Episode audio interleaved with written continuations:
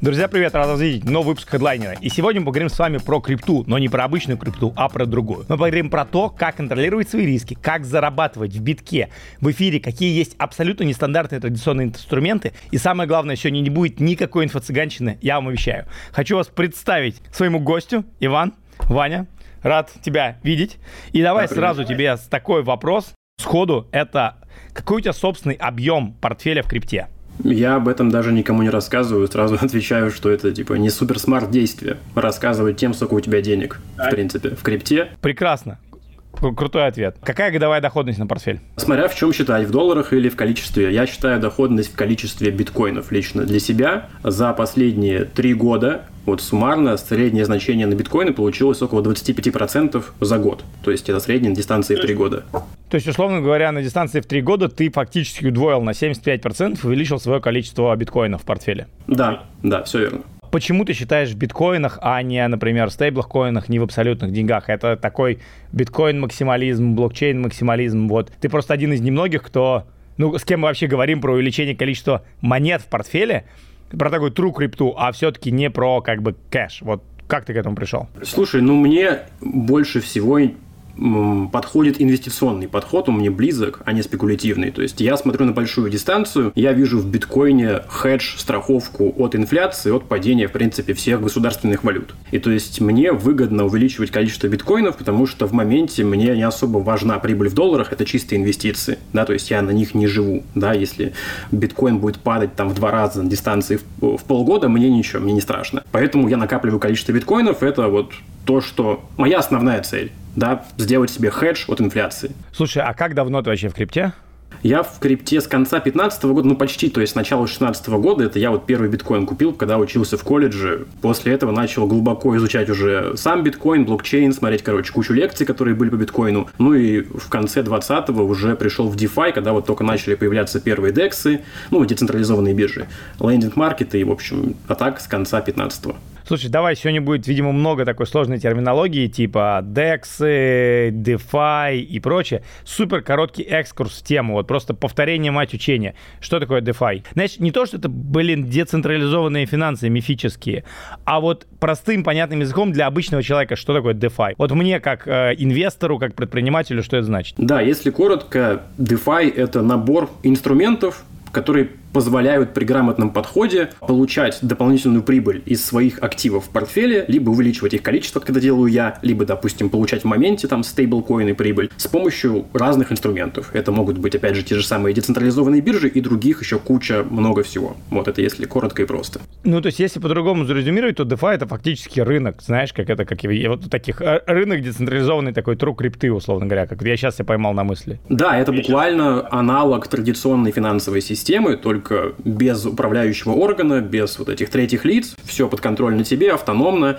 и есть гораздо больше гибкости, чем в традиционной финансовой системе. Что такое гибкость в финансах для тебя? Ну, гибкость – это возможность комбинировать разные инструменты вместе для составления какой-то стратегии, которая подходит под твои финансовые запросы, потому что у всех они разные. В традиционной финансовой системе у тебя набор инструментов довольно сильно ограничен, особенно если ты живешь в странах, там, где санкции, запрет там, на открытие счетов брокерских иностранных, у тебя нет доступа, допустим, к облигациям США. Короче, куча проблем для обычного инвестора возникает. В DeFi у тебя буквально есть весь набор, и он доступен тебе сразу. Причем с одного кошелька, который у тебя есть, ты можешь получить доступ ко всему спектру инструментов и сделать под себя стратегию. Слушай, а какой кошелек ты используешь сам? У меня их несколько. Для работы с DeFi я использую MetaMask простой в браузере Firefox на Mac. Есть аппаратный кошелек, где у меня лежат просто обычные биткоины нативные, не переведенные в DeFi, но на основном блокчейне, на основной сети. И есть еще пара кошельков, которые просто на отдельных компах стоят, они больше под airdrop заточены. Слушай, у меня есть ощущение, что вот эта тема с DeFi, она вообще немножко такая сложная, и она как раз-таки не масс-маркет. То есть масс-маркет просто хавает и теряет бабки на крипте, на трейдинге на как таковой, понимаешь? Там условно дрочит на эти фьючи, то есть пытается делать какие-то вещи, а DeFi, я вот пытаюсь понять для себя портрет человека, в какой момент времени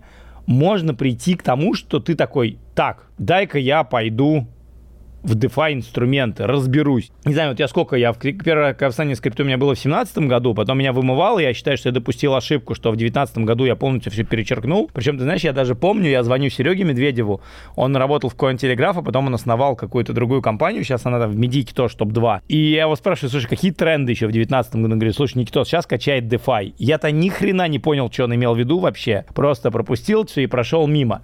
И вот сейчас понимаю, что приходится нагонять. Для кого, вот скажи мне, вот в какой момент времени ты как, не знаю, как инвестор, как криптан, как предприниматель начинаешь использовать DeFi инструменты. Вот что у тебя должно произойти или к какому заключению ты должен прийти, что ли, я не знаю. Слушай, смотри, на этот вопрос нет однозначного ответа. Я бы склонялся к тому, что в DeFi, DeFi вообще в целом, вот про те инструменты, о которых я рассказывал, про увеличение капитала, это тема вообще не для лоу-банков. То есть DeFi это не способ легко разбогатеть, это не способ сделать там из тысячи долларов миллион на щиткоинах и мемкоинах. Это больше вот про консервативную стратегию, причем не всегда прям супер консервативную, то есть там, естественно, гибкая система система позволяет тебе рисками управлять, но в целом это люди, которые, в принципе, поняли, что они хотят, они видят в крипте перспективы, они планируют держать ее на какую-то большую дистанцию, потому что это как новая такая сфера, которая пока что еще в самом зачатке развития, и они понимают, что да, у меня есть активы в портфеле, я могу просто их держать, но я хочу с ними что-то еще делать, да, то есть я хочу их использовать для извлечения до прибыли, либо, опять же, вот как-то их в DeFi использовать, опять же, не с точки зрения моментального заработка,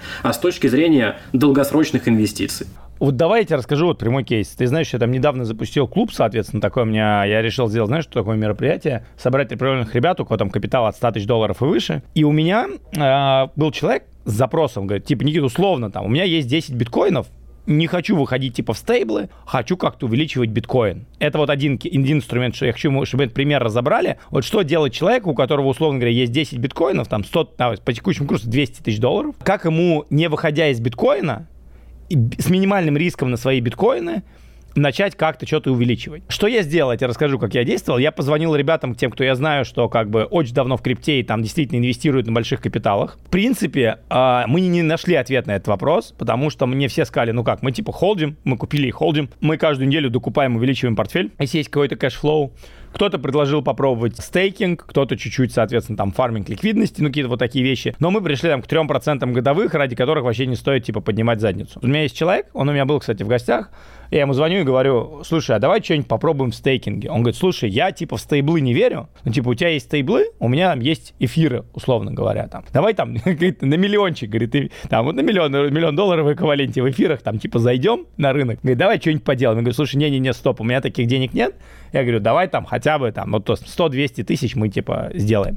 И вот я столкнулся реально с проблемой, что люди, которые уже накопили крипту, которые, как правило, плюс-минус давно в крипте, потому что те, кто накопили в крипту, это не те, кто покупал крипту по 60 тысяч условно на хаях. Они до сих пор не знают, что делать.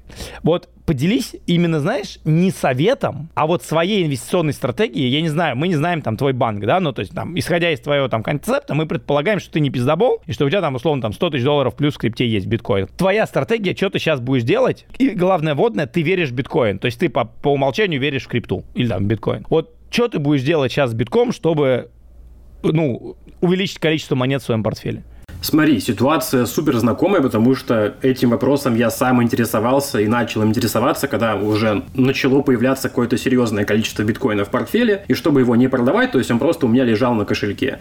Как раз в начало появления DeFi экосистемы, конец 19-го, начало 20 -го года, ну прям сильное такое развитие началось. Вот тут фишка, что бы я делал, и то, что я прямо сейчас использую, ты прям попал в мою стратегию, вот основную, которую я прямо сейчас использую и использую на протяжении последних трех лет. Она реализуется с помощью одного простейшего простейшего инструмента – это лендинг-маркеты. То есть, что это такое? Это система децентрализованного кредитования. То есть, ты можешь прийти на лендинг-маркет, оставить там свои биткоины в качестве залога. Все это, опять же, секьюрно, с помощью контрактов, в общем. И это самая топовая площадка, допустим, Avi или Compound. Для тех, кто не знает, просто два самых топовых протокола – avia.com и compound.com тоже, по-моему. Так, круто. Окей, это лендинговая площадка, которая более-менее защищена, да? Вот давай, вот расскажи прям пример, как работает лендинговая площадка. Вот. Да, смотри, я прихожу на Compound Finance, Binance, а, оставляю там один биткоин в залоге. Под него я могу взять какое-то количество стейблкоинов, либо других волатильных активов, доступных на этом лендинг-маркете. То есть маркет, он сводит двух людей. Те, которые хотят дать деньги в долг, и те, которые хотят деньги взять под залог своих активов. Допустим, я внес один биткоин, он стоит, условно говоря, 30 тысяч долларов. Я под него могу взять до там, 75-80% LTV, да, от стоимости самого актива. Допустим, я беру половину, то есть беру там 12 500 долларов в виде стейблкоинов. Очень важный момент, очень важный момент. Объясню, почему перебиваю. Биткоин все равно волатильный актив плюс-минус. Ты сейчас сказал, ты берешь половину стоимости 50%. А вот сколько, на твой взгляд, стоит брать денег под залог биткоином, потому что выглядит же, что чем больше, тем лучше. Давай чуть к рынку придем. Мы сейчас снимаем, когда биткоин стоит 28 тысяч. Соответственно, обычная стандартная ставка, я знаю, это можно взять там до 70%, да? То есть мы 28 умножаем на 0,7, то есть до 19 600. То есть, условно говоря, ты можешь взять 19 600 под эти деньги. Да, ну, давай до 20 тысяч упростим. Но фишка в том, что если же биткоин свалится с 20 тысяч, что тебе делать? Тебе надо вернуть часть залога, тебе надо доложить еще денег. То есть, как бы ты же рискуешь тем, что ты выйдешь с рынка меньше или нет. Вот почему ты сказал по умолчанию, что ты берешь 50%, а не 70%? Я условно сказал 50, все от множества факторов зависит. Если у тебя начинает сильно биткоин падать, есть такая функция как ликвидация. То есть, когда у тебя стоимость залога начинает да. стоить меньше, чем твой стоит твоя стоимость займа, тебя ликвидируют, выкупают твою позицию и все. То есть, у тебя биткоинов нет, ты остался со стейблами, которые ты взял в займ. А смотри, сколько процентов брать в займ под биткоин, это сугубо индивидуально и зависит, допустим, хотя бы от одного фактора, могу ли я ежемесячно докладывать деньги. Если я могу, если биткоин будет падать, ничего страшного, я могу пополнять, э, допустим, еще залог, и у меня будет health factor, это, в общем, процентное соотношение э, залога к займу, будет хорошо поддерживаться. Естественно, под завязку брать нельзя. То есть ты сказал 70%, там колебание небольшое биткоина, сквиз и тебя ликвиднет. Вот поэтому все по-разному берут, я не беру больше там 40% вообще, никогда. То есть я всегда оставляю запасом на то, что биткоин может в два раза сложиться, и у меня все еще будет позиция в хорошем состоянии, то есть ну, меня не ликвиднет. В биткоине, потому что ты не хочешь оттуда выходить. Угу. Сколько ставка, сколько в годовых тебе обходится лендинг вот этот? А, на сам биткоин ты получаешь смешные проценты, там 0,15% в год, типа 15 сотых. Но э, тут а, дело не в том, что ты получаешь проценты. Что, что значит, прости, на сам биткоин? То есть, если ты даешь стейблы вот этому лендингу, ты получаешь 0,15% годовых? Сколько ты теряешь битка за год? Биткоина вот, вообще ни сколько не теряю, потому что я на него проценты, наоборот, получаю сверху за депозит. Вот. Я плачу Подожди, за займ? А в стейблкоинах. Лендинг маркет сводит людей, которые хотят дать деньги в займ, когда ты вносишь биткоин в залог, его кто-то может взять у тебя в займ. Не конкретно у тебя, э, как у тебя человека, а из общего пула. То есть это такие пулы ликвидности, скажем так. То есть суммарно внесено, допустим, на платформу 1000 биткоинов да, в качестве залога. Под эти 1000 биткоинов взято, там, не знаю, 5 лямов долларов, условно говоря. Кто-то может взять в займ вот эти, из, из, этой, из этих тысячи биткоинов еще, допустим, 5 биткоинов. И за это он будет платить процент. Поэтому по депозиту на биткоин платятся небольшие проценты. Но суть вообще не в них. То есть 15 сотых это копейки. Тут э, э, интерес в том, что ты можешь получить свободные деньги в виде стейблкоинов, не продавая сам биткоин. А ты не платишь за стейблы? Я плачу за стейблы, да. Вот процент по займу стейблкоинов, он около 3,5% на дистанции в год. Это среднее значение. А, ну то есть, условно говоря, на биток тебе платят 0,15, а, соответственно, стейблы ты берешь по 3,5. И площадка по факту, да, она, она зарабатывает разницу всей этой истории. Ну, все понятно. Окей. Так, допустим, ты взял стейблы. Вот есть у тебя 10 биткоинов, там по текущему курсу 250 тысяч, ты взял там, давай, 40%, ты взял 100 тысяч на руки. Вот у тебя есть 100 тысяч долларов на руках. Что дальше? Вот, от, от этого момента есть несколько стратегий абсолютно разных на любой вкус и цвет. То есть я могу просто эти стейблкоины внести внести в какой-нибудь э, пул ликвидности, где чисто будет торговаться стейблкоин к стейблкоин, допустим, USDT, USDC. Это уже про концепцию децентрализованных бирж. Я буду зарабатывать там, ну, 10, 12, в лучшем случае 15% в год. Да, то есть я размещаю капитал, биткоин растет, стейблы у меня тоже зарабатывают деньги. В любых ситуациях критических я могу стейблы обратно вернуть, все, у меня э, биткоин спасен. То есть я получаю разницу между займом и доходностью по стейблу. Хорошо, вот давай тогда прям по моментам. Вот эта штука, вот у меня есть 100 тысяч долларов, это у меня выходит 10 тысяч долларов в год, примерно прибыль 10% там, или там 800 долларов в месяц. На какую площадку мне идти? Вот мне вот, вот я, вот я в лендинге получил на свой MetaMask 100 тысяч баксов. Дальше что я делаю? Мне надо, э, куда мне идти, чтобы их разместить вот в такой инструмент, как э, 50 на 50? Условно, давай поговорим про USDT, USDC, про вот эту связку. Угу. Несколько вариантов есть, разные есть децентрализованные биржи. Тут уже нужен навык мониторинга, то есть нужно постоянно следить за тем, где больше объемов, потому что чем больше объемов, тем больше комиссии тебе как провайдеру ликвидности. А что, они сильно плавают там от недели к неделе? Это зависит, во-первых, от э, сети. Разные сети же есть, там Arbitrum, там Optimism, ZK Sync. А почему сейчас стоит пойти на ZK Sync, на платформу децентрализованную, потому что там все гоняют airdropы. Скриптами, сотнями, тысячами аккаунтов обменивают туда-сюда активности. И там на стейблкоины процентная ставка 15% за последние месяцев 6. То есть это простое наблюдение. Ты понимаешь, куда двигается толпа, ты знаешь, там будет много объемов, ты приходишь туда своими стейблкоинами, просто получаешь бесплатные деньги. Когда-то потом нарратив сменится. Допустим, все будут делать там Starknet, заливать туда деньги, там тоже будут большие объемы. И то есть нужно всегда следить, куда идти, поэтому какой-то одной конкретной площадки сказать не могу. Да, есть разные. На Uniswap бывают большие объемы при каких-то новостях. И это все нужно отслеживать, трекать, чтобы принимать, э, принимать решение, куда ты будешь переносить свой капитал. Слушай, сильно. Я даже не задумывался, но ты сейчас рассказал интересную штуку, что да, вот с airdropами можно именно так, что ты, по сути, да, ты видишь тренды, и ты туда загружаешь стейблы, и оно все работает. Круто. Хорошо, а можешь дать пример одной-двух такой площадок? Давай, на ZK Sync это Maverick Protocol, э, mav.xyz. А как такие площадки находить на регулярной основе? Вот как ты нашел эту площадку на ZK Sync? А, есть такой инструмент, называется DeFi Lama. Это трекер, в принципе, всех Э, протоколов на большинстве популярных сетей. То есть ты заходишь туда, открываешь, допустим, ZK Sync, и у тебя появляется список всех доступных инструментов, которые построены на этой сети. Это включает и лендинг-маркеты, и децентрализованные биржи, и, в принципе, все-все-все, что там есть. И ты по каждому блокчейну можешь сделать выборку по топовым дексам, где больше всего ликвидности, больше объема. И DeFi Lama это, она не ограничивается только этим, там куча всего. Вот это прям самый главный инструмент для аналитики в DeFi и для принятия решений. Вот смотри, теперь хочу немножко поговорить с тобой про DEX. Сейчас мы вернемся дальше по инструментам. Фишка в том, что ритейл-инвестор, такой, что ритейл-инвестор, ритейл-трейдер, ритейл-клиент, он особо не использует DEX.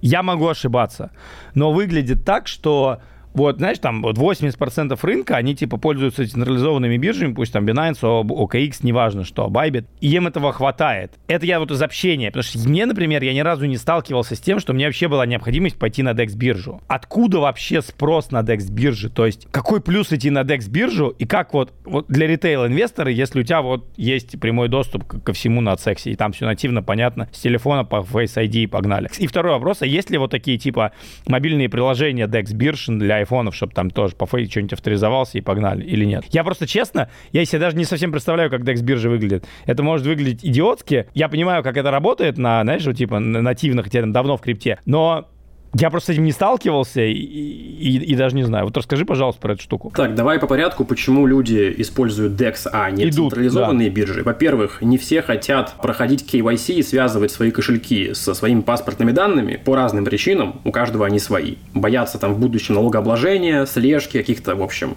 проблем с этим, поэтому используют DEX. Это, наверное, самый частый фактор, который я вижу, почему люди уходят на DEX. Во-вторых, чаще всего, не чаще, последний там год, некоторые дексы выгоднее по комиссиям, чем централизованные биржи. Это актуально для трейдеров. А, прости, что, что ты имеешь в виду про комиссии? Это, кстати, такая штука, о которой трейдеры не думают. Сколько средняя, усредненная по рынку, давай возьмем вот там топ-3 бирж, Bybit, э, Binance, OKX, может быть, ты знаешь, комиссия за там лимитный ордер. По-моему, 5 Мы в цифрах говорили, что 5, это выгодно. 5 сотых, либо 1 десятая процента. То есть, то есть то есть либо 0,1, либо 0,05, да? Да. А, ну да.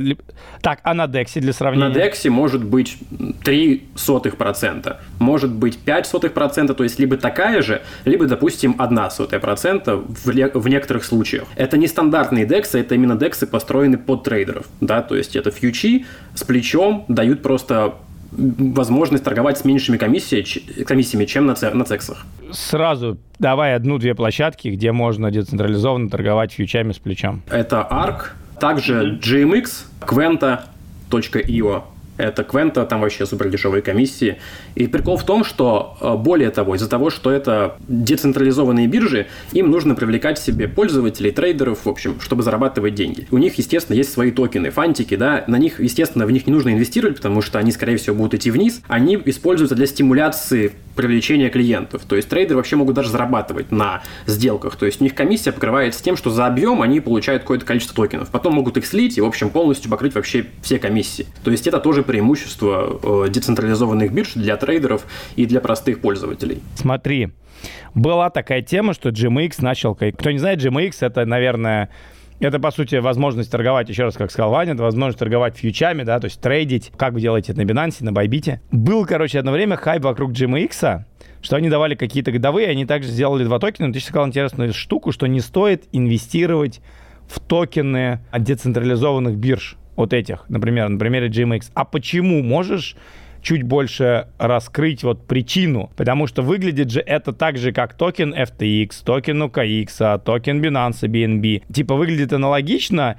и ты такой думаешь, это знаешь, как это как инвестировать в акции московской фондовой биржи или там питерской, да? То есть, что типа вроде как все торгуют, объем торгов растет, должно же быть хорошо. А ты такой, вроде не стоит. А вот почему не стоит? Так, ну тут тоже все индивидуально, разные бывают биржи, разные токены. Да, в контексте GMX у них есть система. Вообще GMX как работает? Это биржа децентрализованная, и вся ликвидность для трейдеров идет с тех, кто предоставляет ликвидность в качестве пользователей. То есть это игра провайдеров ликвидности против трейдеров. Если трейдеры выигрывают, зарабатывают деньги чаще, чем проигрывают, э, кусочек от провайдеров ликвидности уходит на выплату трейдерам. И то же самое справедливо наоборот. То есть, если трейдеры проигрывают, теряют больше денег, это все уходит тем, кто предоставил ликвидность. Так вот, GMX сделали два токена. Сам основной токен GMX и GLP. GLP получает 70% заработка revenue площадки, да, дохода. GMX получает 30% сам токен, governance, и имеет право голосования, но это никому не интересно. Все хотят именно 30%. Почему не стоит покупать? Потому что э, конкретно у меня были GMX токены в портфеле, я их продал. Я также был провайдером ликвидности на GLP токены. Вот GLP это мощно. Я объясню почему. Потому что GLP это не просто токен. GLP это индекс, состоящий из биткоина, эфира и стейблкоинов.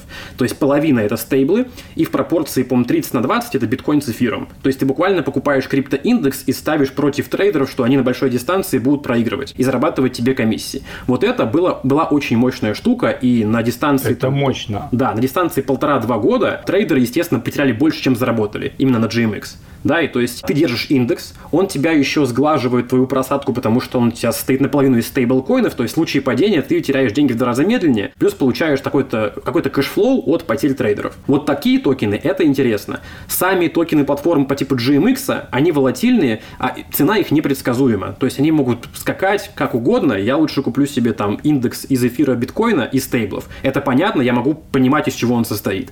Да, и примерно э, понимать, оценивать cash flow, исходя из аналитики того, сколько объемов торгов трейдеры сделали, сколько они потеряли. В общем, все это поддается аналитике. Волатильные же активы от бирж, они, их сложно анализировать, и, в принципе, это больше к спекуляциям относится. Слушай, ты классную тему затронул. Мы вернемся еще сейчас к Дексу про поводу индексов, индексов в крипте. У меня был такой запрос, потому что если ты откроешь любую классическую книжку инвестиционную, там все говорят, не хотите париться с акциями, то есть фактически как, у тебя две стратегии инвестирования. Ты либо выбираешь, там, не знаю, там, условно, там какие-то там одну, две, десять, пятнадцать акций, инвестируешь в них и как бы погнали. Причем я сейчас себя поймал на мысли, что можно, знаешь, провести аналогию с вот я недавно еще раз освежал, второй раз читал книжку, ты, может, читал ее Питер Линч, метод Питера Линча, классическая книга инвестиционная. И он говорит, что когда всякие инвестиционные дома или бутики, или там, не знаю, фонды, брокеры начинают рекомендовать какой-то актив, он, условно говоря, становится там AAA, становится очень качественным, они, они его замечают, то в этот момент там уже вся доходность уходит, как бы, и типа погнали. И находите какие-то маленькие акции. Я понимаю, что, скорее всего, то же самое, возможно, происходит с популярными монетами, типа там Aptos, неважно сейчас, что под ними, Aptos, DOT, там, что еще там есть, э, не знаю, там, XRP, то есть когда все кругом но только на мире крипты такие вот условно бутиковые дома, да, или там эти брокеры, это инфлюенсеры в какой-то степени, которые выполняют роль, понимаешь, которые масс-маркет приводят в эти токены. Глобально, ну, то есть сравнить инфлюенсер на крипте рынка, это фактически там брокерский дом какой-нибудь Мэри Линч на классическом американском фондовом рынке. И типа это уже там э, не работает. И во всех книжках написано, не хотите париться, покупайте там S&P 500, условно говоря, индекс американского фондового рынка. И получается, что если ты веришь по умолчанию в американскую экономику, ты покупаешь типа индекс там состоящий из 500 компаний. В крипте как будто бы, если ты веришь в крипту, типа, ну, покупай биток. Типа, довольно надежно. Но у меня был запрос, и ты сейчас сказал, что GLP это сделали, на полноценные криптоиндексы которые состоят, не знаю, там, динамическим образом из 10 различных монет. И как будто бы вот в моем мире, знаешь, именно в мире масс-маркета этого нету. Потому что об этом не говорят инфлюенсеры, этого сходу не найдешь на биржах. Но ты сейчас такой просто в невзначай мне рассказываешь, что GLP это, оказывается, криптоиндекс, который состоит там условно из битка, эфира и стейблкоинов. Что вообще происходит на рынке этих индексов. Ты как человек, который внутри, может быть, на централизованном, знаешь, как бы централизованной части блокчейна и там крипты этого нет, а на децентрализованной это типа развивается. Вот расскажи про индексы в крипте. Смотри, индексов, которые вот ты упомянул, их не так много. Есть тут GLP, наверное, самый основной. Есть куча индексов, состоящих из всякого шлака. Типа там, называй, есть DeFi индекс называется, индекс DeFi экосистемы, там 90% токенов просто фантики, которые обесценились там на 99% за последние два года. То есть такие индексы держать не стоит. Я не скажу, что в DeFi тоже куча вариантов, вот их немного. По большей части, наверное, GLP — это индекс. И другие дексы, которые тоже работают как ликвидность и трейдеры, вот у них вся ликвидность — это есть индекс, состоящий из разных активов. Есть, допустим, на том же самом GMX есть GLP версия 2, которая на другом блокчейне, на Arbitrum. Есть индекс, состоящий из токенов Uni, биткоин, эфир, стейблкоины и немножечко, по-моему, чейнлинка. То есть такой, да, из пяти активов. Но по большей части ты спрашиваешь про индексы для ритейла, конкретно таких популярных их в принципе нет. А с чем ты это связываешь? Почему их нет? На самом деле, наверное, потому что спроса нет, да, то есть индекс э, люди держать могут сами, просто купив себе нужное количество активов в портфель, да, ну, собрать себе портфель разных активов и, в общем, использовать их. Во-вторых, если ты держишь индекс, у тебя теряется возможность конкретно использовать отдельный актив для работы с другими DeFi инструментами. То есть, если у меня биткоин лежит в индексе, я не могу использовать в онлайн-маркетах, я не могу с ним ничего делать, он просто залочен и растет, да, то есть это для кого-то хороший вариант, но в целом для DeFi экосистемы не совсем подходящий. По поводу диверсификации и индексов, вот лично на своем опыте, что я видел с там, 16 года, в крипте не работает диверсификация. Как бы это смешно не звучало, что типа не хочешь все деньги потерять, типа вкладывай там в 20 альткоинов, распредели свои риски, и ты не потеряешь деньги. Это не работает, потому что если ты посмотришь статистику с 16 года, э, на большой дистанции к биткоину биткоин обыгрывает 99,5% альткоинов. Да, есть альты, которые дали кучу иксов на бычке, но мы смотрим на большую дистанцию. Лично я смотрю на большую дистанцию, да, то есть в моменте, понятное дело... Что такое большая дистанция? Большая дистанция это там 4-5 плюс лет, да. Вот это большая дистанция. Так, это вот на которой э, биткоин обыгрывает подавляющее большинство альткоинов. Естественно, я не отрицаю, что в моменте есть альты, которые дают кучу иксов по отношению к биткоину, как это было в прошлом бычьем цикле, и можно заработать и потом перелиться в биткоин, но диверсификация в контексте сохранения капитала и инвестиций на большую дистанцию не работает, потому что ты потеряешь больше. И на CoinMarketCap есть интересная вкладка, называется «История». Там можно поставить любой год, начиная с 13 по-моему, и посмотреть, какие альткоины были в списке топ-10. Ты каждый год можешь поставить и посмотреть, что эти альткоины постоянно меняются. Неизменным остается биткоин, эфир, а все остальное постоянно каждые 2-3 года происходит смена. То есть альты появились, они отработали, на них можно было заработать, все, они пропадают. Поэтому диверсификация инвестиция не самый лучший вариант.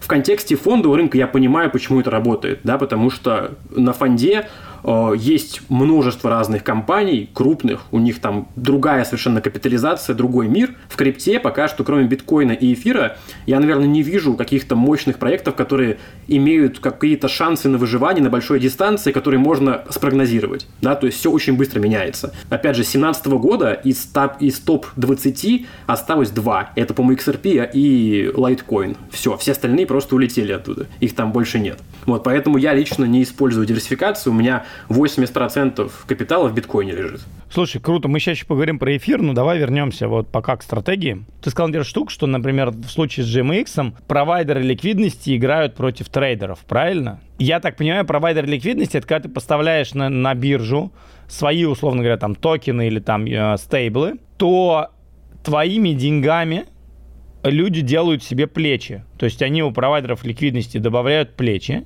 Почему они играют против провайдеров ликвидности, если они играют против друг друга? Потому что кто-то должен все равно, кто-то должен за это платить? Конечно. Откуда у тебя прибыль возьмется? Если трейдер заработал, ему прибыль должна откуда выплатиться. Он зарабатывает именно из этого пула. То есть берет себе там 10-15 плечо, открывает позицию. Если он проиграл, э, все его потери идут в пул ликвидности. То есть провайдеры заработали. Если он выиграл, да. оттуда выплачивается доход. Прикольно. Если ты держишь токены, соответственно, GLP или GMX, то ты получаешь долю от оборота этой торговой площадки. Да, да. С точки зрения трейдеров, что ты думаешь вообще, тренд на торговлю на дексах будет увеличиваться? или нет?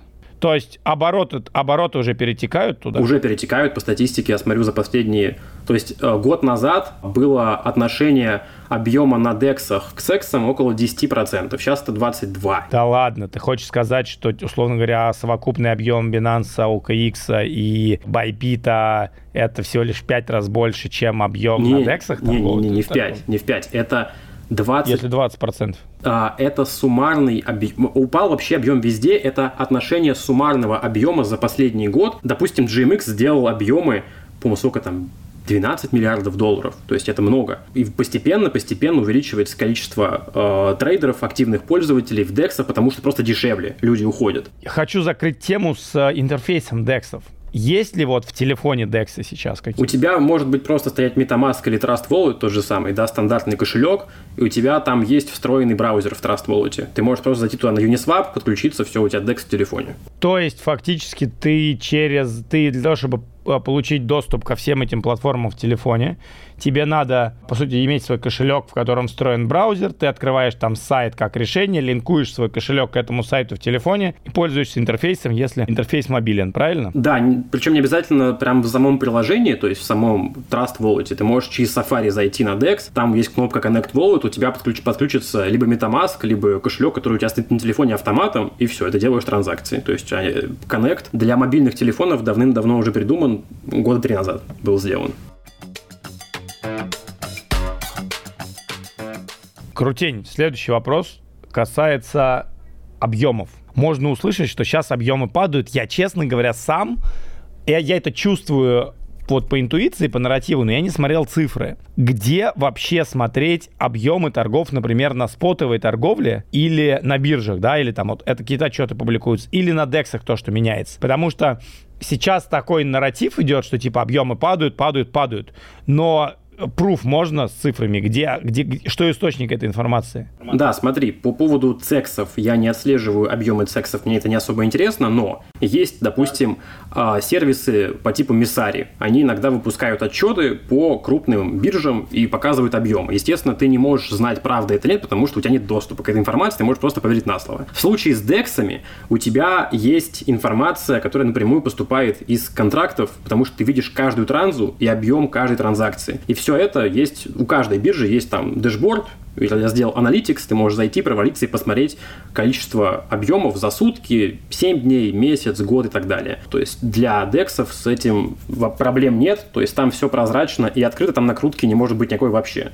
Э, с сексами нет возможности узнать. С точки зрения рисков, например, лендинговой площадки или того же GMX, того, что эту платформу хакнут, деньги уведут, ты все потеряешь, как ты оцениваешь эти риски для себя? Это низкие риски или высокие риски? Давай сразу проясню. Абсолютно во всех DeFi инструментах есть самый главный, самый большой риск, которого никак не избежать, это взлом смарт-контрактов. Это то, на чем построены все инструменты. Не будь это лендинг маркет, DEX и все остальное, смарт-контракты. Как оценивать, как я лично оцениваю риски той или иной платформы, я смотрю на несколько факторов. Первый – это то, сколько платформа работает по времени. Допустим, то, что я назвал в начале, Avi и Compound, они работают почти с самого-самого начала зарождения DeFi экосистемы. То есть это пер первопроходцы, это blue chip, скажем так, инструменты, у которых есть куча фандинга, куча аудитов, у них есть баунти программа. Что это такое? Это когда а, разработчики выделяют фонд, допустим, там лям долларов, на поиск уязвимости. Любой человек может прийти, попытаться взломать, если взломает, получает лям долларов чистыми официально, типа вот ему заплатят на его счет. И эта программа может быть в разных суммах. Лям, 5, 10, в общем, от компании зависит. Это раз. Дальше есть аудиты. Аудиты супер важно, Э, это очень большое заблуждение думать, что сертик, который делает всем аудиты, это что-то означает. Сертик может провести аудит, который скажет, что все плохо, но на сайте галочка будет висеть, что сертик провел аудит. И большинство людей на это не смотрят. Они думают, о, сертик. Что такое сертик? Сертик это, короче, компания, которая делает аудиты DeFi инструментов. Чаще самая популярная, которая Окей. вот любой, любой запускается Скорее протокол. всего, офигенный, офигенный бизнес. Да, это офигительный да. бизнес делать, делать аудит. Вот, они запускают, запускается новый протокол, они делают аудит, неважно, что они там напишут, им главное поставить себе на сайт галочку, что у нас есть аудит от Сертика. И там может быть все плохо, поэтому нужно, во-первых, читать аудиты, смотреть, что написано, какие там есть уязвимости. Допустим, у Avi, Compound, в общем, у топовых протоколов аудитов много и от разных компаний, совершенно разных, из разных стран, вообще по всему земному шару делают ребята аудиты. На это я тоже смотрю. Я смотрю также на TVL, это суммарная э, запертая стоимость. То есть сколько всего ликвидности находится в протоколе. Тоже важно. Смотрю на команду разработчиков, на фандинг. В общем, это такие параметры, по которым я оцениваю риски. GMX, я бы не сказал, что это низкий риск, это ниже среднего, но не супер низкий. Низкий риск я расцениваю только на вот самых блючипах. Это Uniswap, это самая первая DEX биржа, это Avi, это Compound, это Cure Finance, это тоже одна из первых э, децентрализованных бирж. В принципе, все. Все, что не вот эти там 4-5 протоколов, это уже риски не низкие, а ниже среднего и далее. Расскажи немножко про Uniswap или там PancakeSwap, потому что все про это что-то слышат. Я про это куча раз слышу. Понимаю, что вроде это есть, вроде ты это знаешь, но, честно, ни разу не пользовался. Точнее, зашел, увидел эти пироженки, какую-то херню, куча каких-то непонятных токенов, графиков, что-то потыкал и типа ушел. Как будто бы типа, коснулся и забил.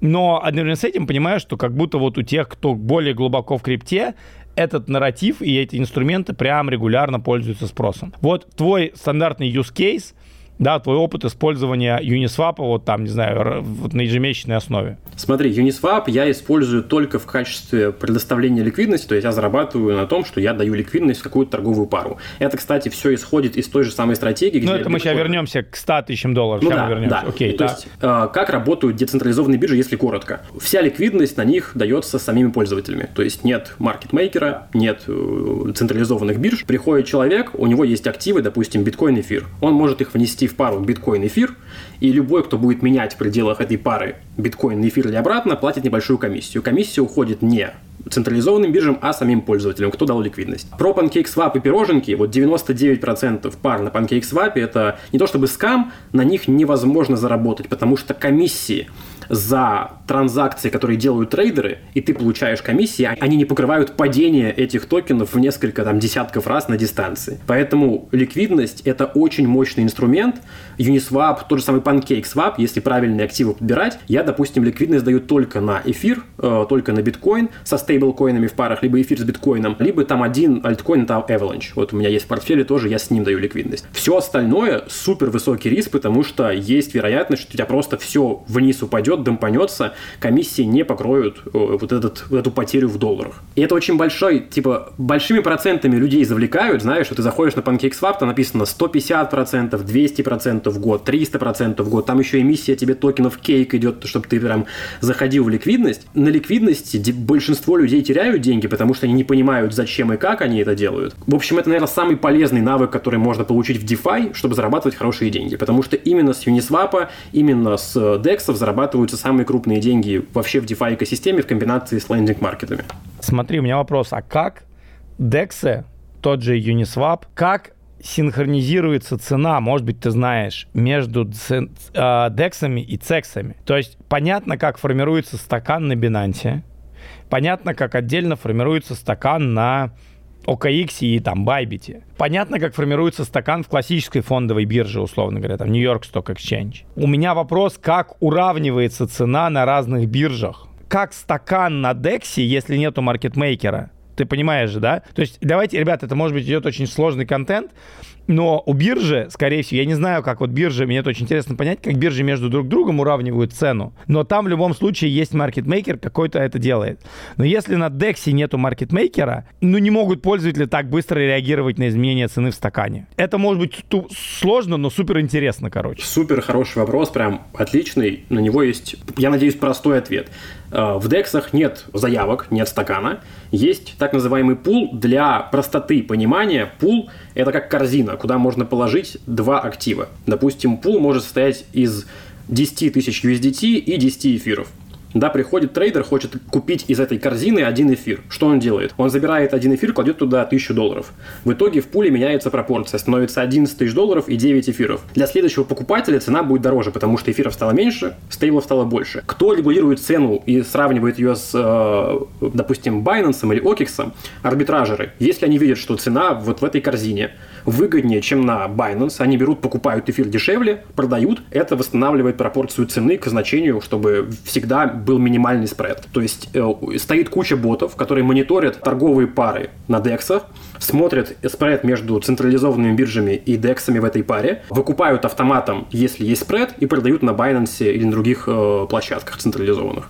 То есть фактически есть отдельная категория людей, такие арбитражники, но не как мы привыкли, арбитражники крипты, которые там гоняют, ну, условно, рубль крипта, а гоняют дексы, цексы, деньги, и, видимо, какими-то, скорее всего, автоматизированными решениями, потому что руками ты это не успеешь сделать, но это нереально, мне кажется. То есть там, скорее всего, и до, доля идет на какие-то миллисекунды. Да, доля миллисекунды, это невероятно сложно, я не знаю как. То есть боты такие стоят очень много денег.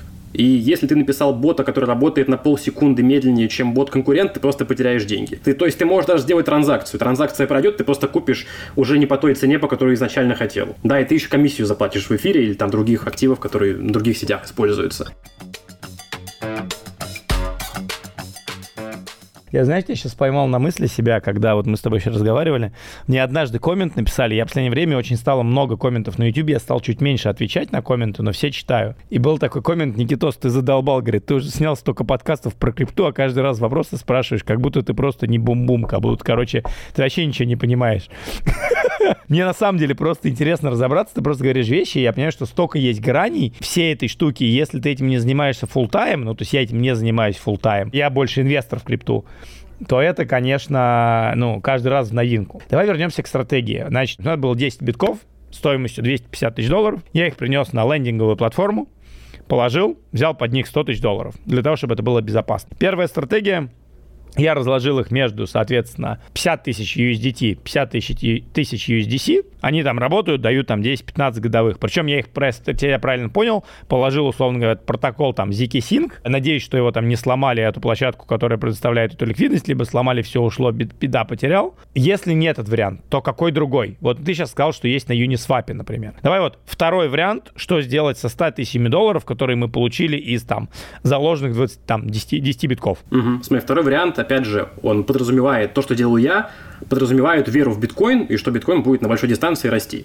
Э, если мы не верим в биткоин, мы всей этой дрочкой не занимаемся. Все, вот это прям приняли как, как по умолчанию, да? Смотри, мы можем взять эти 100 тысяч долларов и внести в ликвидность э, в пару биткоин USDC. Только прикол в том, что Uniswap, э, у него есть, скажем так, другая модель ликвидности, которая не 50 на 50, как в случае со стейблкоинами, да, а она строится по указанным диапазонам. То есть, если коротко, то можно представить ликвидность в паре биткоин USDC как отложенные спотовые ордера на покупку биткоина. То есть, ты берешь 100 тысяч долларов и размещаешь ликвидность в диапазоне от текущей цены, допустим, 25 тысяч долларов до допустим, 19. Да, то есть у тебя будет рейндж 19-25. Вот пока цена биткоина находится в этом диапазоне, ты зарабатываешь с комиссией, и у тебя э, позиция твоя растет. Если у тебя биткоин начинает падать и выходит из нижней границы, то есть ты буквально вот усреднился и купил биткоин с 25 до 19 тысяч долларов за стейблкоины. В итоге у тебя становится больше биткоинов, ты их можешь опять отправить на Ави, плюс ты зарабатываешь на этом огромные комиссии. То есть доходность комиссии может быть около 40-50% в год. Да, чисто вот с комиссией. И комиссии будут идти не в фантиках, а в стейблкоинах и в самих биткоинах. То есть ты зарабатываешь и в стейблах, и в биткоинах. Почему стратегия хорошая, почему я ее использую? Потому что даже если биткоин, ты открыл позицию там 25-19 вниз, биткоин ушел вверх, ничего страшного, у тебя биткоин на лендинге вырос в цене, ты можешь просто обратно вернуть стейбл, ты ничего не потерял. То есть эта стратегия позволяет работать в две стороны. У тебя всегда биткоин есть, ты не упускаешь никогда его рост. Если он падает, ты откупаешь биткоин на полученные стейблы, и получаешь с комиссией огромный доход. Комиссии ты можешь направлять на покупку, допустим, еще большего количества биткоина и повышать постоянно себе залог и брать еще больше стейблов в займ. Еще раз давай по новой. Вот, я взял 100 тысяч долларов и пришел на Uniswap я, честно говоря, уплыл в моменте, когда ты говоришь, что мы сделаем лесенку ордеров. Если в паре USDT, USDC все понятно, мы распределили 50 на 50, что мы делаем в паре биткоин USDC? Вот давай, вот у меня 100 тысяч USDC. Что я делаю? Смотри, короче, представь, что ты вот эти 100 тысяч USDC на эти 100 тысяч USDC разместил, не знаю, 10 тысяч отложенных ордеров, которые двигаются по 50 центов вниз до 19 тысяч долларов. Отлично. То есть, условно говоря, я разместил огромное, давай не 10 тысяч, да, я сделал 10 ордеров для понимания. Вот они двигаются с 25 до 15 тысяч. Каждую там тысячу долларов изменения биткоина я покупаю на 10 тысяч. То есть не покупаю, а у меня автоматически будет производиться обмен. Да, у тебя конвертируется, и ты зарабатываешь комиссии сверху. То есть ты не платишь. Что значит я, я не плачу? Потому что твои ордера лимитные? Это я при, привел пример, что это ордера для простоты понимания. В целом, возвращаемся к теме арбитражеров, которые уравнивают цену в пуле. Если биткоин ты ставишь, допустим, 10 отложенных, условно говоря, ордеров, э, и у тебя, как только цена доходит до отметки, там, допустим, 24 тысячи долларов, арбитражеры за тебя э, забирают точнее, дают тебе биткоин, забирают твои стейблкоины, чтобы уравнять цену с Binance, потому что им выгодно. Вот, давай, отлично. У меня осталось 90 тысяч э, USDC, и там биткоины на 10 тысяч долларов по цене 24. Что мне это дало? В итоге, смотри, ты купил биткоин по 24, плюс ты заработал какое-то количество комиссий, потому что арбитражеры, когда делали объемы, они платят комиссию. Комиссия идет напрямую тебе, потому что ты являешься провайдером ликвидности. Ну, ты какую-то цифру назвал страшную, 40% годовых. Такое бывает на комиссии? Нет, естественно, ты ни с одной сделки получишь 40% 100% годовых, очевидно. Ну и это Но формируется, есть, на, формируется на дистанции, пока у тебя биткоин ходит вот в этом диапазоне. Так, ну хорошо, давай так. Вот э, у меня появилась биткоин на 10 тысяч долларов. Я с ним что-то делаю или нет? Или он просто лежит? Ты можешь оставить их, потому что ты на них зарабатываешь. То есть, потому что у тебя биткоин может ходить. Вот давай теперь кейс. Теперь биткоин упал до 23, у меня сработал второй ордер. У меня осталось 80 тысяч USDT, и биткоины на, 20, там, на 20 тысяч куплен. Один куплен по 24, другой там по 23. А потом биткоин ушел на 25 тысяч. Что я делаю в этот момент? Как мне заработать? Бабки где? Да, смотри, бабки чисто с комиссией, у тебя в этом случае два варианта есть. Если у тебя биткоин начинает откупаться, ты можешь его вытаскивать, чтобы обратно не, случился, не случилась продажа в обратную сторону. Да, то есть, когда биткоин с 23 уйдет в 25, у тебя все вот эти купленные биткоины, они обратно перельются в стейблы, потому что арбитражи будут постоянно. Почему? Потому что так работает пул ликвидности. То есть пока у тебя открыта ликвидность, у тебя колебания цены меняют пропорцию активов в этом пуле. Биткоин стоит дешевле, у тебя больше биткоинов, меньше стейблов. Биткоин больше в цене, у тебя больше стейблов, меньше биткоинов. Потому что арбитражеры меняют пропорцию. Допустим, биткоин упал, я потихоньку увеличиваю количество биткоинов у себя, и у меня уменьшается количество стейблов. Когда у меня биткоин растет, у меня этот биткоин что, выкупают? Да, у тебя биткоин выкупают, и в итоге, если у тебя цена биткоина вернется к изначальным 25 тысяч долларам, у тебя э, все вернется к изначальным 100 тысяч долларов, которые ты открывал в позиции, плюс сверху будет какое-то количество комиссий. Допустим, это может быть несколько 3-4%. Опять же, от длительности зависит. То есть за месяц это может быть как раз-таки 3-4% на твои изначальные инвестиции. Вот в этом и есть доход. Вот бабки идут чисто с а комиссии. А откуда эти проценты-то взялись? От того, Когда что тебя меняет, меняли, что ли? Да, люди же меняют на дексах любые активы в каждой, э, в каждой каждом обмене есть процент комиссии, который платится провайдером ликвидности. Ты в этом случае выступаешь ликвидностью, которая обеспечивает другим ребятушкам возможность торговать. Зачем мы делаем 10 ордеров в диапазоне от 25 до 15 тысяч, а не один ордер на 25, например? Наверное, блин, неправильно сказал про ордера. Это чтобы было просто для понимания. В целом... Я понимаю, но условно говоря, как будто бы ты начинаешь, чем цена биткоина ниже, тем больше ты предоставляешь ликвидности, условно говоря, если я правильно понял. Ну, аналог с ордерами. Смотри, если ты поставишь просто один, допустим, допустим, условно ордер на 25, как только биткоин пойдет ниже 25, ты больше не зарабатываешь ничего, потому что у тебя в этом диапазоне нет ликвидности. То есть ты моментально купил все, у тебя ты заработал на комиссиях там маленькую часть. Задача провайдера ликвидности, э, чтобы цена биткоина как можно больше времени находилась в том диапазоне, который он для себя выбрал. Допустим, от 19 до 25 тысяч долларов, условно говоря. Она ходит в этом диапазоне, но что, чем шире этот диапазон, тем мне больше денег надо? Нет. Э, у тебя деньги, они распределяются вот по указанному диапазону. Чем больше диапазон, тем меньше ты зарабатываешь комиссий, да, потому что у тебя capital efficiency уменьшается. Чем меньше, чем уже, тем больше комиссий. Но сумма не меняется. То есть ты можешь раскидать и 10 долларов на такую позицию. Хорошо, а если цена ходит вот просто, вот как она, знаешь, как пила такая, она ходит 23-25, и у тебя стоит максимальная ликвидность с 26 там, до 22 тысяч, условно говоря, ты там плюс-минус тысяча от текущей штуки, то есть на заборчике, когда все трейдеры торгуют и сливают, ты в этот момент максимально зарабатываешь? Да, это как раз самый, короче, лучший вариант, это когда боковик. То есть это здесь делают самые большие деньги когда у тебя... Во, какой кайф. У меня вот сейчас позиция есть, которая Ethereum USDC. Я за 15 дней, вот чисто пока ходила цена в моем рейнже, заработал 4% на изначальный капитал. То есть это много, это очень много. Ну, за 15 дней. Ну, потому что она у тебя там, понятно, в каком-то диапазоне стоишь, там 1560, там, условно, сколько там, 1800, понятно. Окей, то есть это у нас инструмент с тобой для работы в боковике. Как эти позиции выставляются? Ты тратишь какое-то количество времени в день это выставлять руками, или это какой-то софт, который надо покупать, или это встроенный инструмент вот этих всех там DEX бирж. Ну, как вот, как указать вот этот рейндж? Выставляется очень просто. У каждой DEX биржи, допустим, на Uniswap есть вкладка provide liquidity, типа предоставить ликвидность. Ее можно нажать, там выбирается торговая пара, которая тебя интересует, допустим, биткоин USDC, а тебя требуется только ввести нужный рейндж, допустим, от 19 до 25, и внести нужное количество активов. Выставляется это вручную, Почему? Потому что тебе нужно провести, во-первых, анализ. То есть тут уже придется немного опираться на технический анализ, на новости, на ситуацию на рынке. То есть, очевидно, ты не можешь предсказать, куда будет двигаться биткоин, да, чтобы поставить прям максимально эффективный диапазон, но можно сделать предположение, основываясь с каких-то сильных уровней поддержки, которые были, допустим, психологические или какие-то фундаментальные на большой истории, на большой длительности. Вот это будет выступать нижней границей твоего диапазона, да, то есть это прям сильный, плотный уровень. Это выставляется вручную, автоматизировать смысла этого нет, потому что диапазон ставится, допустим, один раз. Вот у меня стоит один диапазон 15 дней, я его ни разу не трогал. Я просто наблюдаю, смотрю, что происходит. Как в этом случае можно потерять деньги? Потому что я понимаю, что если типа ты заложил биткоин, биткоин растет, у тебя все очень хорошо, у тебя идет, соответственно, прирост биткоина как таковой. Плюс к этому у тебя есть стейблы, которые в той или иной степени работают. А как можно потерять бабки вот в данном случае? Какие риски, потери? Именно мы не берем риски того, что угнали их из, э, скажем так, их угнали из протокола. Тут есть два варианта. Многие считают, опять же, вот очень важный тезис, мы верим, что биткоин будет расти на большой дистанции. Вот от, от этого супер верим, важно отталкиваться. Верим, верим, а, да, верим. Потому что если ты поставил диапазон, и у тебя там от 25 до 19, и у тебя биткоин упал до 18 тысяч долларов, у тебя все твои стейблы конвертировались в биткоин. И то есть ты купил по средней цене вот между 19 и 25.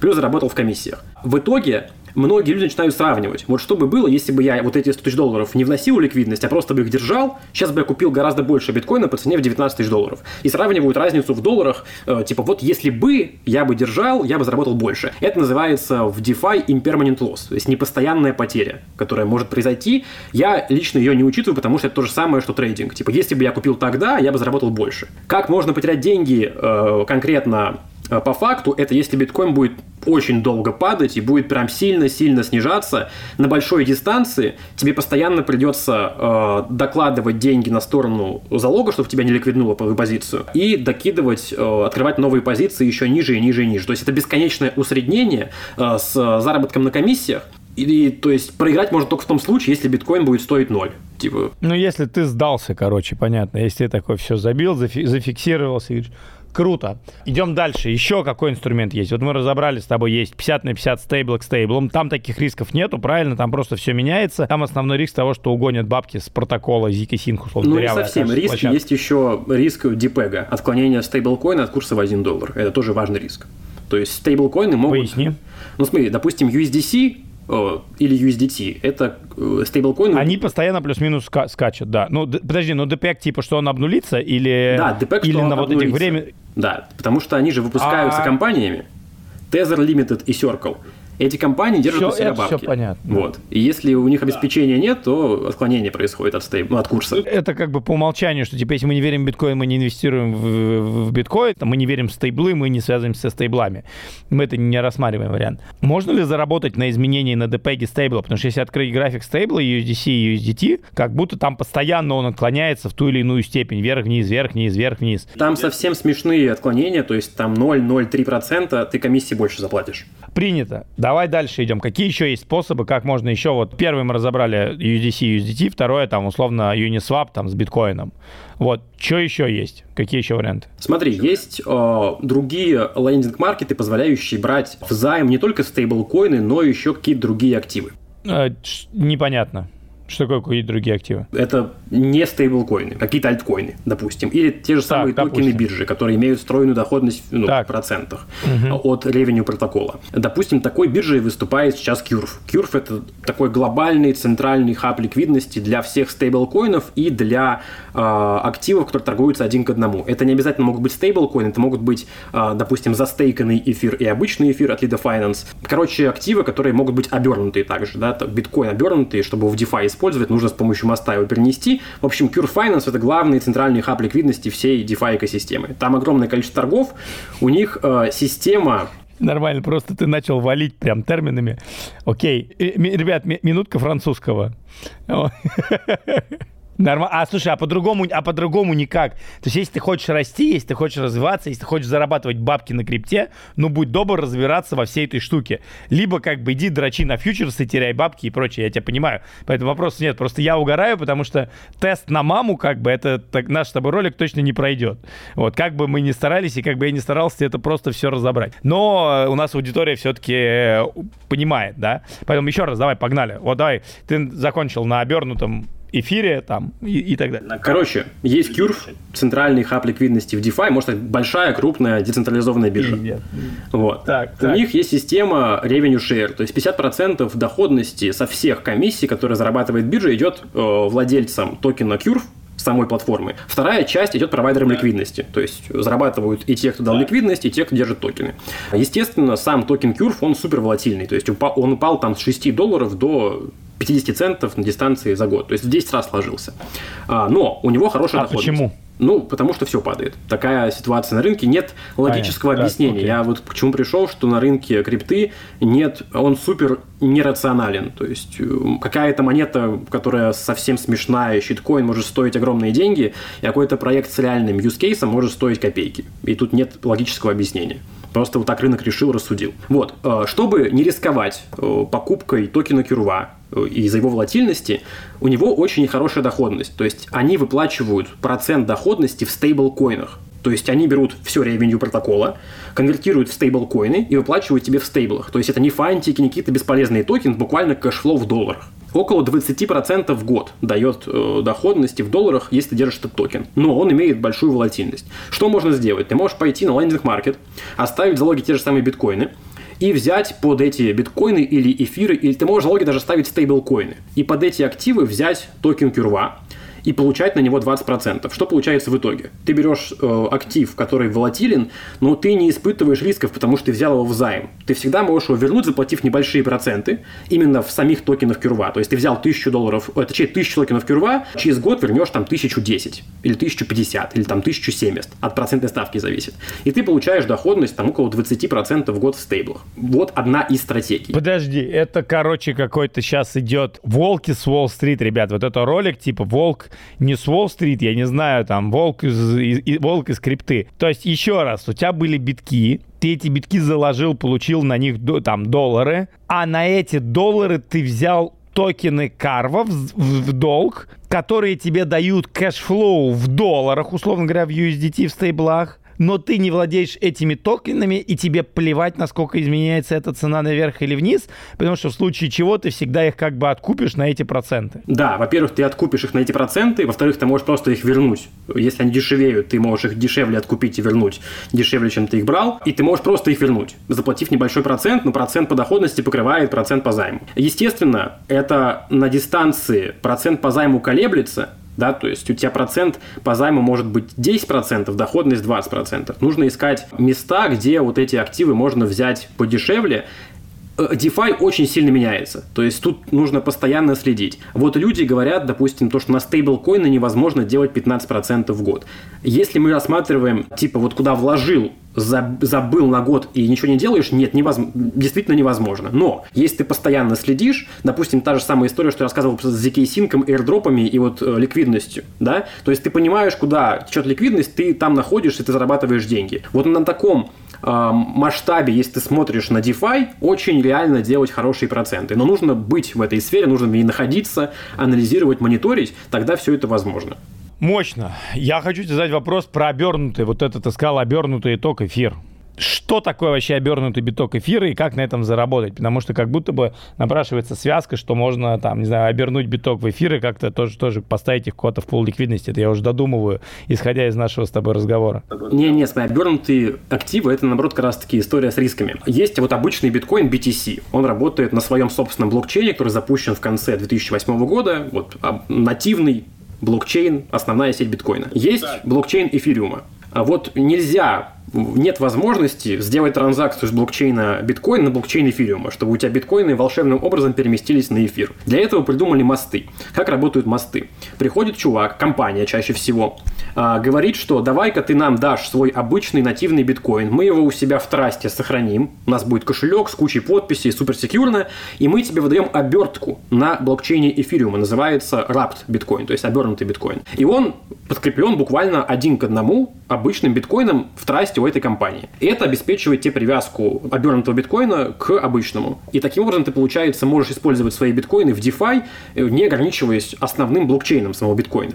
Возникает риск, что если компания обанкротится, и твои биткоины нативные пропадут, ты, то есть и обернутый биткоин тоже обесценивается, потому что у него теряется подкрепление. Это случилось э, как пример наглядный, когда был крах FTX. FTX был сильно подвязан с Solana. Вот на Solana был тоже обернутый биткоин нативный. Обеспечение лежало у FTX. Как только FTX скоманулся, обеспечение пропало, обернутый биткоин потерял свою привязку и стоит сейчас там 200 долларов вместо 25, сколько должен стоить. Вот это риск обернутых активов.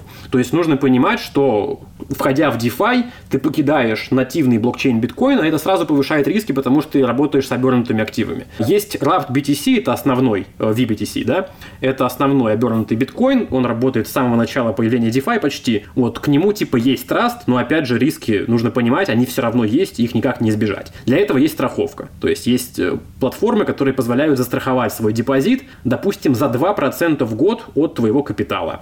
Ты можешь страховать на случай отклонения биткоина от одного биткоина настоящего. Если такая ситуация происходит, тебе выплачивают полную компенсацию. Вот, готов ли ты рисковать двумя процентами, типа, или всем капиталом, тут уже каждый решает сам. А есть кейсы с этой страховкой прям успешные? Потому что в Штатах, например, вы знаете, сейчас проживя полгода, я понимаю, что здесь все построено на страховках. Вот я пример тебе приведу. У меня там сын руку повредил, мы поехали в больничку, за 10-секундную операцию с меня взяли, внимание, 1850 долларов. Я офигел, чтобы ему там руку вправить. Это мы провели в больничке ровно там 15 минут. Хотя, если бы это было по страховке, я вижу, что ребята выставили бы там условно 5000 долларов э, за, за чек. Я слышал про площадки. Какая есть площадка, которая вот страховку предоставляет? Смотри, есть основная... Она одна, по-моему. Да, она одна. Нет, ну в смысле одна крупная. Есть несколько других, крупная, но глобальная да. это Nexus Mutual. А есть прецеденты, когда вот именно страховка выплачивалась? Конечно. У них есть отчеты всех транзакций, открыто публикуются, типа какие случаи, что было застраховано и была ли выплачена сумма по страховому случаю. Это не децентрализованно, это просто типа псевдо-DAO. Они просто принимают решение, типа выплачиваем ему или не выплачиваем, но все это прозрачно. Допустим, когда был коллапс Луны и UST, может быть, слышал, я думаю, слышал. Вот. UST отвязался от курса в 1 доллар, те, у кого была куплена страховка, получили полное возмещение всех средств. Была отвязка USDC, по-моему, в марте этого года, где он до 90 центов сходил, э, тоже э, полностью покрыли всю сумму тем, кто застраховал свой депозит. То есть это выплачивается не во всех случаях, потому что есть нюансы, но в целом для страховки стейблкоинов и каких-то активов обернутых это можно использовать. Зачем ты все это рассказываешь? Да не знаю, хочу показать рассказать людям. На самом деле, многие просто неправильно крипту воспринимают. То есть вот, вот когда я рассказываю что-то, вот то, что сегодня было, все смотрят с такими глазами удивленными, что вау, оказывается, вот так можно было, ну так, так и нужно было. Это была история про настоящую криптовалюту. Типа вот я работаю в DeFi, у меня э, полный контроль над моими деньгами, я могу сделать настолько гибкие стратегии, позволяющие мне просто вот то, что можно делать в традиционной финансовой системе, люди даже о таком подумать не могли, что можно делать в DeFi, да, как это все можно простраивать грамотно. Естественно, я понимаю риски, да, но то есть это просто ставка. Ставка на крипту, ставка на DeFi, которую я готов принимать, играть вот в эту игру. Э, если она сыграет, и крипта будет супер актуальна, и DeFi будет супер актуальна, я заработаю очень большое количество денег. Вот и все.